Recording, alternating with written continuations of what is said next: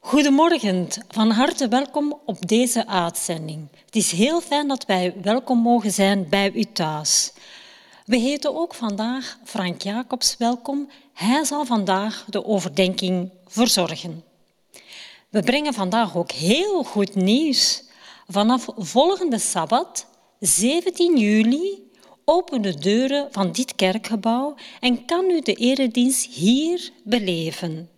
Het is lang geleden dat we u mochten ontvangen en we gaan hier een hele leuke beleving van maken als u hier aanwezig bent. Natuurlijk zullen we de maatregelen moeten opvolgen. U hoeft vooraf niet te reserveren. Het maximum toegelaten personen hier in de zaal bedraagt 50. En de opstart zal op een zachte manier verlopen. Dit wil zeggen dat het verloop van de eredienst zal gehouden worden zoals tijdens een live opstarting.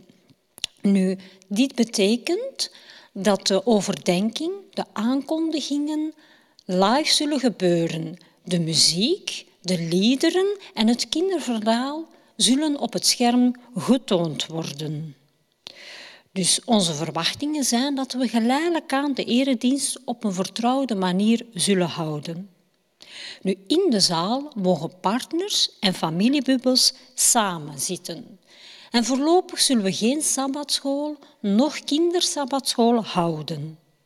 Nu, na de eredienst is het toegestaan om koffie, thee of water te drinken en dit kan enkel aan tafel. Dit betekent dat de opstelling van de zaal anders zal zijn dan u gewoon was. Nu, de volgende maatregelen blijven van toepassen. Het dragen van het mondmasker zodra u binnenkomt. Het toepassen van de handhygiëne. En u zult plaats innemen en behouden totdat u naar huis gaat. En houd gedurende de ganse tijd 1,5 meter afstand tussen de bubbels en tafels.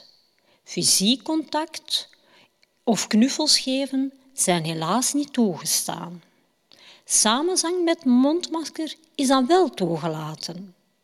En de deuren zullen tijdens de ganse dienst open blijven staan voor verluchting. Het geven van de offerande gebeurt bij het verlaten van het gebouw. Het gebruik van de vestiaire is niet toegestaan.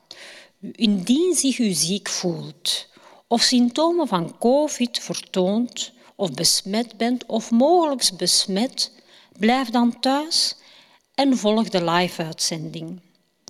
We hopen spoedig en samen met u naar een normale kerkbeleving. En zoals u gehoord heeft, het is een grote opsomming van maatregelen en informatie. En velen hebben reeds deze week deze informatie via mail ontvangen. Diegenen die geen mailadres hebben, zullen in de komende week deze informatie per post toegestuurd krijgen. Nu, om de kerkzaal hier wekelijks klaar te zetten, hebben we dringend hulp nodig. We zijn namelijk op zoek naar medewerkers die zich willen inzetten voor de poetsdienst en dat in een beurtrol. U weet dat vele handen het werk licht maken. Wilt u dit doen, graag opgeven bij Jozef de Winter, zodat hij een planning kan opstellen. Nu, wij zijn natuurlijk al bezig voor de nieuwe agenda en de volgende datum is belangrijk om te noteren. Op 28 augustus vieren we het 60-jarig huwelijk van Irmgard en André Luthers, hier in de kerk. Dus dat is al een heel fijn gebeuren. Op 18 september houden we een algemene gemeentevergadering hier in de kerk. Nu, dit alles is onder voorbehoud. We houden u natuurlijk op de hoogte van elke wijziging die de overheid treft aan de hand van het aantal COVID-besmettingen. Vorige sabbat heeft u gemerkt dat de overdenking door Johan Luters werd gegeven. Leendert Brouwer, onze predikant, was hier thans wel aanwezig, maar helaas voelde hij zich onwel en was niet in de mogelijkheid de overdenking te geven. Hij is die dag opgenomen in het ziekenhuis en ondertussen gaat het al wat beter met Leendert. We danken natuurlijk Johan voor de overdenking en bidden voor Leendert en Mary Louise. Ik wens u een gezegende sabbat en wil graag de eredienst openen met het voorlezen uit een psalm. Breng dank aan de Heer. Maak bekend wie Hij is. Laat de volken weten wat Hij heeft gedaan. Maak muziek voor Hem en zing. Vertel over al Zijn wonderen. Beroem u op de heilige God. Wees blij, volgelingen van de Heer. Zoek steun bij onze machtige Heer en wend je steeds tot Hem. Zullen we onze hoofd buigen voor gebed. Ja, lieve Vader in de hemel, vandaag komen wij weer tot U op deze fijne sabbat om U te eren en te loven als onze enige God. Onze God die steeds aanwezig is in ons leven. Dag en nacht, elke seconde van ons leven voor ons zorgt. En het is zo fijn om te weten dat wij U mogen toebehoren. Vader, op deze sabbat vragen wij Uw aanwezigheid. Wees in ons midden, want we dragen deze eredienst aan U op. We vragen ook de zegen over de overdenking die Frank zal geven. Dat Zijn woorden ons mogen inspireren en nog dichter bij U zal zorgen. Dank U, Vader, voor Uw woord dat U ons geeft, dat we daar elke dag in mogen lezen en kunnen lezen en zo dichter bij U mogen zijn. Ook vandaag bidden we voor Leendert en Mary Louise. Wilt U gezegend de handen uitstrekken over hen, dat ze zich beter mogen voelen en gesterkt mogen zijn om de reis naar Afrika te starten. Vader, ik dank U dat U ons steeds nabij bent en dat wij Uw wil mogen doen. Wees ons nabij deze dag. Dit vragen wij in de naam van Jezus en uit liefde voor U. Amen.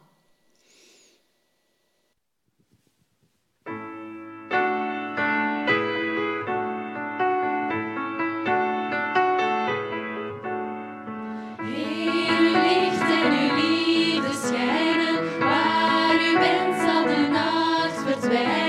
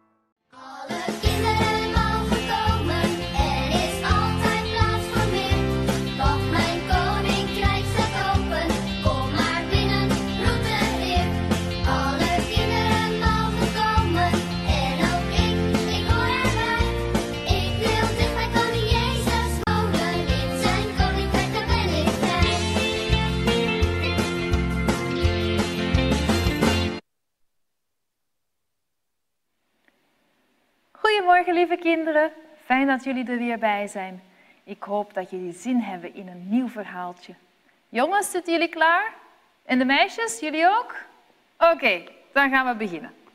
Vorige week heb ik jullie een verhaaltje verteld over Hanna, die naar de tempel ging en ging bidden tot God, omdat ze heel graag een klein kindje wou hebben. En ze heeft dat gekregen. Ze heeft dat van God gekregen en dat was de kleine Samuel. En daarna bracht ze de kleine Samuel naar de tempel om bij Eli te wonen. En nu ga ik jullie vertellen wat er verder met Samuel gebeurt in de tempel. De kleine Samuel woont nu bij Eli in de tempel en Eli zorgt als een vader voor hem. Kom eens kijken, Samuel. Zo doe ik het water in de bak en daarmee kunnen we ons wassen. En zo vul ik de lampen met olie. Kom maar, dan mag jij dat ook een paar keer proberen. Giet maar olie in de lampen. Na een paar keer oefenen lukt het Samuel heel goed. En zonder morsen schenkt hij de olie in de 7 bakjes van de kandelaar. Nu gaan we brood bakken, zegt Eli. Brood van meel en water en zout. We moeten alles goed door elkaar kneden. Dan wordt het een grote bol met deeg. De deeg moet een tijdje rijzen. En dan bakken we het in de oven. Als het uit de oven komt, is het brood. En elke dag maken we 12 broden en die leggen we op de tafel in de tempel. Zo leert Samuel alles wat hij in de tempel moet doen. Hij houdt van Eli en hij luistert heel goed naar hem. Als Eli hem iets vraagt, dan doet Samuel dat ook meteen. Ook leert Samuel lezen en schrijven van Eli. Hij kan al heel veel letters schrijven. Het zijn er wel 22 die hij moet leren schrijven. Alle Hebreeuwse letters die er zijn. Van die letters kan Samuel woorden maken. En na een tijdje kan hij ook zijn eigen naam schrijven. Samuel. Hij leert elke dag nieuwe woorden lezen en schrijven. Eli heeft 2 zonen. En die 2 zonen die heten Hofni en Pinias. Ze zijn ook priesters in de tempel, net als hun vader. Maar ze doen hun werk niet zo goed. Ze zijn niet aardig tegen de mensen die aan God komen offeren en ze pakken zelfs hun offervlees af. De oude Eli praat met zijn zonen. Wat gebeurt er toch? De mensen zeggen dat jullie verkeerde dingen doen, zegt Eli. Maar Hofni en Pinias, die luisteren niet naar Eli. En ze luisteren ook niet naar wat God zegt. Hofni en Pinias doen in de tempel gewoon wat ze zelf willen. Ze geven geen goed voorbeeld aan de mensen. En daar is God niet zo blij mee. Eli en Samuel slapen in de tenten, in de tempel, waar de kist van God staat. God is dus ook in de tempel. Het is al bijna ochtend. En opeens wordt Samuel wakker. Iemand roept hem. Samuel, Samuel. Is er iemand in de buurt? Samuel kijkt om zich heen. Misschien is er iemand in zijn kamer. Maar er is niemand. Dat is vreemd. Ah, dan moet het Eli zijn die hem roept. Eli heeft mij nodig, denkt Samuel. Vlug staat hij op en hij loopt op zijn blote voeten naar Eli toe. Samuel schudt aan de schouder van Eli en hij maakt hem wakker. Hier ben ik, Eli. Waarom hebt u mij geroepen? Vraagt Samuel. Eli kijkt slaperig naar Samuel. Nee, zegt Eli, ik heb jou niet geroepen. Ga maar gauw terug naar je bed. Eli geeuwt en gaat weer slapen. Samuel wil ook wel slapen. Maar dan hoort hij weer. Samuel, Samuel. Zie je wel, ik hoor het echt, zegt Samuel. Eli roept mij wel. En dat is al de 2e keer. Vlug gaat hij naar Eli toe. Hier ben ik, Eli, en waarom hebt u mij geroepen? Vraagt Samuel. Maar ik heb je niet geroepen, zegt Eli slaperig. Ga maar terug naar je bed. Eli geeuwt en draait zich om en slaapt weer verder. Samuel gaat ook naar zijn bed en hij begrijpt er niets van. Na een poosje hoort Samuel weer roepen. Samuel, Samuel. Dat is al de derde keer. En Samuel rent opnieuw naar Eli toe. Hier ben ik, Eli. Hebt u mij nu wel geroepen? Dan snapt Eli plotseling wie Samuel heeft geroepen. Eli is klaarwakker. Hij gaat rechtop zitten in zijn bed en hij pakt Samuels hand vast. Luister heel goed, jongen. Ik heb je geen enkele keer geroepen, want dat heeft God gedaan. Ga nu terug naar je bed en als je weer hoort dat God jouw naam roept, dan zeg je, spreek God, ik ben uw dienaar en ik luister. Samuel ligt in zijn bed, maar nu kan hij niet meer slapen. Hij wacht rustig en dan hoort hij, Samuel, Samuel. God roept hem weer, net als de vorige 3 keer. En Samuel antwoordt, spreek God, ik ben uw dienaar en ik luister. God vertelt aan Samuel over de zonen van Eli. Hij zegt tegen Samuel dat die 2 niet goed zijn voor de mensen en dat ze ook niet luisteren naar hem. Samuel let heel goed op. Hij moet nu alles proberen te onthouden. En dan moet hij alles over Hofni en Pinias aan Eli vertellen. Dat vindt Samuel wel heel moeilijk. Want Eli zal dat niet fijn vinden. En toch moet Samuel het vertellen, want God wil dat. En dan valt Samuel eindelijk in slaap. De volgende morgen wordt Samuel wakker. Het is al licht buiten. En Samuel wrijft de slaap uit zijn ogen. Hij denkt, heeft Eli mij vannacht geroepen? Of riep God mij? Gebeurde het echt? Of was het een droom?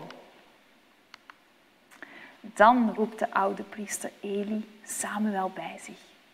Wat heeft God tegen jou gezegd? Vraagt Eli. Oh, denkt Samuel. Eli heeft mij niet geroepen. God heeft mij geroepen. En het was geen droom. Wat heeft God tegen jou gezegd, Samuel? Vraagt Eli nog een keer. Je moet mij echt alles vertellen. En dan vertelt Samuel alles wat God tegen hem gezegd heeft. Hij vertelt dat Hofni en Pinias niet goed zijn voor de mensen. En dat zij niet naar God luisteren. En daarom mogen ze geen priesters meer zijn. Nooit meer. Eli is heel even stil. En dan denkt hij na.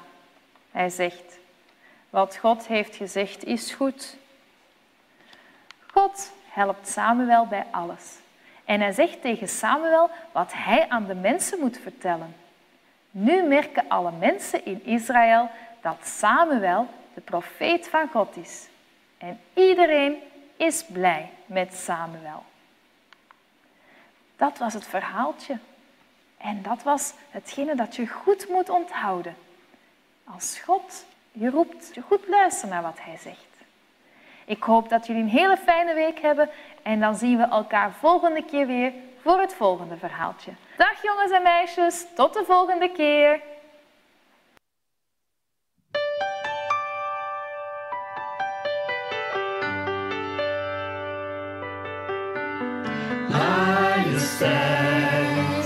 Groot is zijn majesteit, lof zij Jezus en glorie, hulde en eer.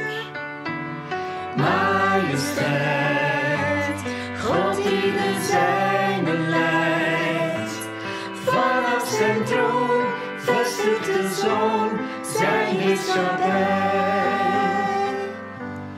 Dus verhoog, maak eeuwig groot de naam van Jezus.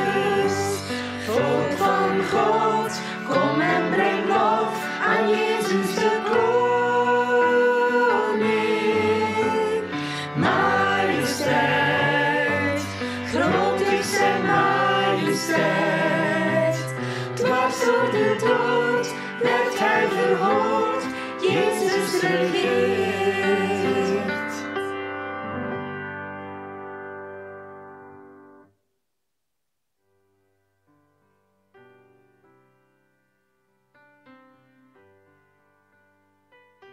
Een moedig geloof.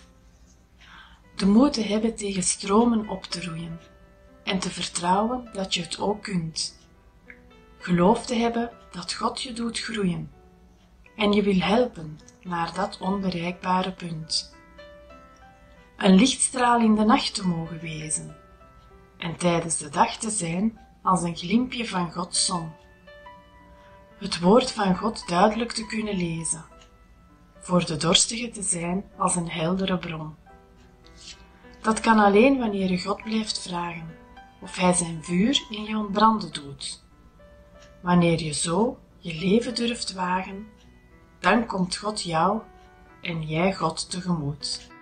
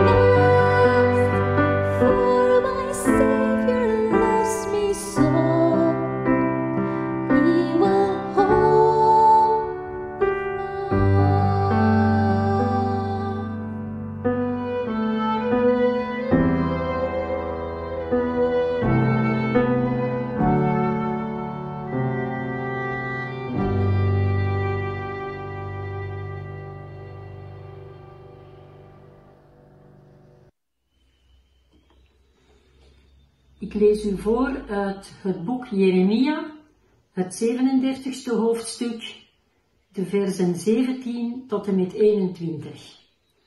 Toen liet de koning Zedekia hem halen, en de koning vroeg hem in zijn paleis in het geheim en zeide, is er een woord van de Heere?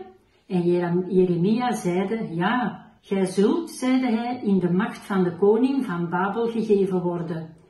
Verder zeide Jeremia tot koning Zedekia, wat heb ik tegen u of uw dienaren of dit volk misdaan, dat gij mij in de gevangenis hebt gezet? Waar zijn nu uw profeten, die u profeteerden, de koning van Babel zal niet optrekken tegen u en tegen dit land.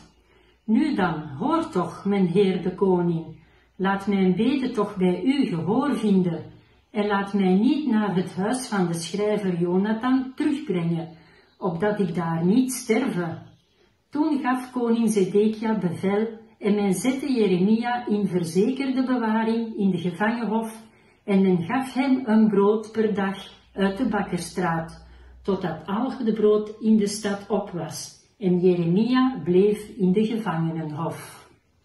Ik lees u voor uit de Jeremia, hoofdstuk 38, versen 3 tot met 6. Zo zegt de Heer, voorzeker zal deze stad in de macht van het leger van de koning van Babel gegeven worden, en dat zal haar innemen. Toen zeiden de vorsten tot de koning, laat deze man toch ter dood gebracht worden, want ze ontmoedigt hij de krijgslieden die in deze stad zijn overgebleven en de gehele bevolking door op zulk een wijze tot hen te spreken. Want deze man zoekt niet het heil voor dit volk, maar het kwade. Koning Zedekia zeide, zie, hij is in uw hand, want de koning vermag niets tegen u. Toen namen zij Jeremia en wierpen hem in de put van prins Malkia, die in de gevangenhof was. En zij lieten hem aan touwen zakken in de put, nu was geen water, maar wel slijk. En Jeremia zonk in het slijk. God zegene de lezing van zijn woord.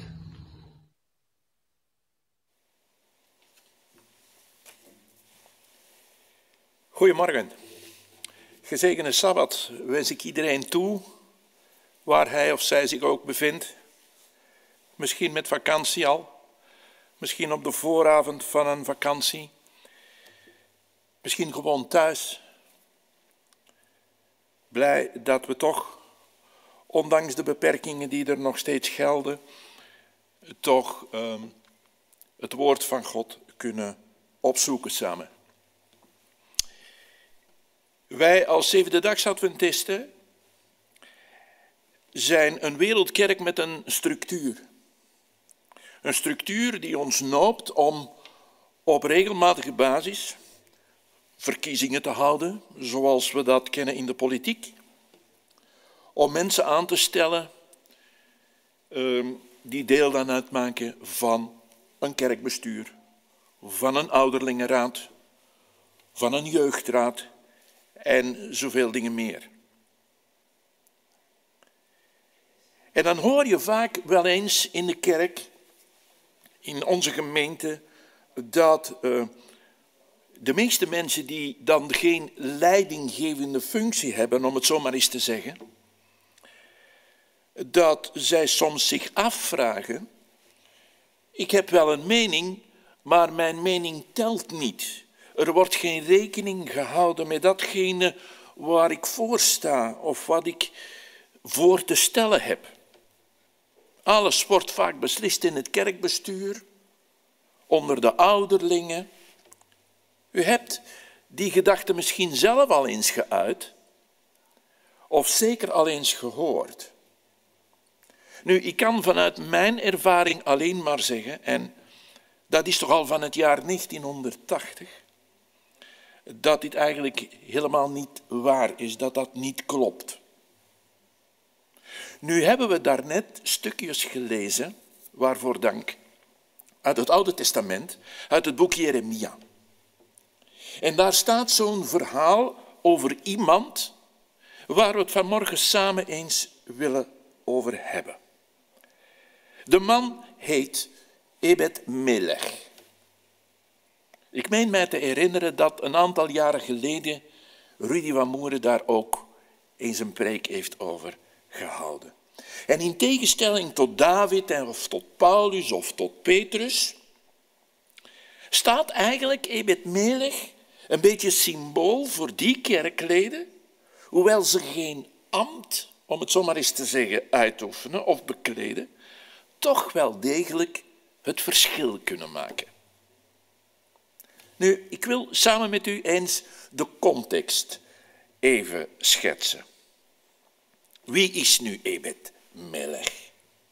En wat kunnen we leren van die moedige man? Ik ga hem zo al noemen.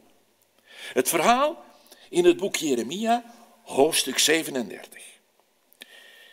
En eigenlijk begint het al bij de waarschuwingen van de profeet Jeremia, dat ondanks die waarschuwingen Zedekia, die de laatste koning van Juda is, gaat deze een verbond aan met de farao van Egypte. Nebukadnezar, op dat moment de koning van Babylon, reageert door Juda binnen te vallen tijdens een beleg dat 30 maanden duurt ten overstaan van Jeruzalem. Halverwege dat beleg stuurt de farao van Egypte zijn leger uit en strategisch trekken de Babyloniërs zich terug om de dreiging het hoofd te bieden. En tijdens deze pauze, oorlogspauze zoals je wilt, wordt Jeremia, die ervan beschuldigd wordt naar de Babyloniërs te zijn overgelopen, voor de rechtbank gebracht. En hij wordt veroordeeld en in de gevangenis gezet. Ondertussen worden de strijdkrachten van de farao verslagen door de Babyloniërs. En Nebukadnezar voert opnieuw de belegering van Jeruzalem uit. En dan is er een moment dat koning Zedekia in het geheim Jeremia laat halen en hij vraagt hem, datgene wat daarnet is voorgelezen, heeft God gesproken, heeft Yahweh gesproken, in vers 17. Waarop Jeremia antwoordt, ja, u zult worden uitgeleverd aan de koning van Babylonië. En tegelijkertijd lezen we dat Jeremia een vraag stelt aan Zedekia. Wat heb ik u, uw hof en dit volk eigenlijk misdaan, dat u mij in de gevangenis zet? En een beetje verder, mijn heer, mijn koning, luister toch naar mijn verzoek. Stuur mij niet terug naar het huis van de schrijver Jonathan, want ik ga daar zeker sterven. En Zedekia, de koning, staat toe dat Jeremia op de binnenplaats van de bewaker kan wonen. En terwijl hij daar is, ontvangt Jeremia nog meer berichten van God. Berichten die hij moet verkondigen aan de stad. En dat lezen we dan weer in hoofdstuk 38. Wie in deze stad wil blijven, zullen sterven door het zwaard, de honger en de pest. Maar wie zich overgeven aan de Chaldeeën, zullen het ten leven van afbrengen. Deze stad wordt in handen gegeven van de koning van Babylonië en zijn leger. Hij zal haar innemen. Dat is hetgene wat God tegen Jeremia heeft gezegd en wat hij verkondigt aan de stad. Nu, als een aantal raadsheren horen wat Jeremia heeft gezegd, ja, dan komen ze voor de koning staan en ze beschuldigen Jeremia van opruiing. En ze zeggen, die man moet ter dood gebracht worden. Die is een vergif voor het volk. En eigenlijk Zedekia, die al meerdere malen blijk gaf van een zwakke koning te zijn, ja, die aarzelt en die capituleert uiteindelijk. En hij zegt, ja, doe maar wat je wilt met hem. Ik kan jullie niet tegenhouden. En Jeremia wordt in de kerker van prins Malkia geworpen. Kerker is een beetje een groot woord. Het is eigenlijk een oude regenput waar geen water meer in staat. Enkel een modderige, vochtige bodem waarin Jeremia helemaal dreigt weg te zakken. En als de raadsheren Jeremia in de regenput laten vallen, ja, dan is dat in feite de executie van Jeremia. Want Jeruzalem wordt belegerd en er heerst hongersnood. Hongersnood die moet leiden ook uiteindelijk tot de achtergelaten Jeremia in de kerk. Dat hij zo aan het eind van zijn leven komt. En op dat moment komt onze vriend Ebed Melech in het vizier. Ebed Melech komt in beeld. Ebed, wat betekent dienaar? Melech, wat betekent koning? Dus de naam Ebed Melech betekent eigenlijk een dienstknecht van de koning. En natuurlijk, een hofhouding van een koning bestaat uit meerdere dienstknechten. Er zullen er nogal wat geweest zijn. En toch wordt in de schrift Ebed Melech geïdentificeerd als de Nubiër. Om het in modern Nederlands te zeggen, als de Ethiopiër. Ebed Melech is een vreemdeling, is een buitenlander, is een allochtoon. En als Ebed Melech erachter komt dat Jeremia in de regenput zit, wel, dan gaat hij naar de koning. De koning die op dat moment zitting hield aan de Benjaminpoort. En hij gaat naar de koning om er te pleiten voor Jeremia's leven. En de koning laat eigenlijk iedereen schrikken door zijn beslissing terug te draaien. En hij geeft Ebed Melech toestemming om Jeremia te redden. De koning zegt er zelfs bij dat Ebed Melech maar een 30-tal mannen moet meenemen om de profeet uit de put te halen. Ebed Melech verdwijnt, gaat, stopt ergens bij een kamer, onder de schatkamer, verzamelt wat versleten kleren en wat vodden, en hij brengt ze tot bij de profeet en zegt: stop die kleren en die lappen onder uw oksels en haal de touwen eronder door. En zo wordt de profeet uit de put gehaald en krijgt hij als het ware een nieuwe kans, nieuw leven ingeblazen. Ebed Melech, in dit korte stukje, speelt hier, alhoewel hij heel onbekend is, de rol van een held. Nu, wat maakt Ebed Melech nu zo'n bijzonder man? Uit hetgeen ik daarnet al gezegd heb, blijkt dat hij heel moedig is. Als hij hoort wat de raadsheren Jeremia hebben aangedaan, hij handelt direct, zonder aarzelen. Hij wacht niet op een soort uitnodiging. Hij gaat recht naar de poort, de Benjaminpoort, waar Zedekia hofhouding houdt. En opmerkelijk is, we lezen dat ook, dat hij de koning direct benadert in het openbaar. En tot in de details vertelt hij dat de aanklagers van Jeremia slechte mensen zijn en dat zij, zegt vers 9 in hoofdstuk 38, goddeloos hebben gehandeld. Hij daagt als het ware de macht van op dat moment uit en er is niemand die een weerwoord heeft. Zoiets vraagt moed, lieve mensen. En de koning die tegen Ebed Melech zegt dat hij 30 mannen moet meenemen, bewijst eigenlijk dat die redding van Jeremia wel een gevaarlijke onderneming is. Ze zullen hoogstwaarschijnlijk Ebed Melech moeten verdedigen als hij wil slagen in zijn redding. Want Jeremia werd gehaat door de hofhouding, door de raadsheren van de koning. Ebed Melech laat zich niet intimideren. Dat lezen we uit het verhaal. Ongemakkelijk kon hij zijn eigen vrede, zijn eigen veiligheid bewaren. Waarom zou hij die veiligheid in gevaar brengen en de woede van de raadsheren over zich heen halen?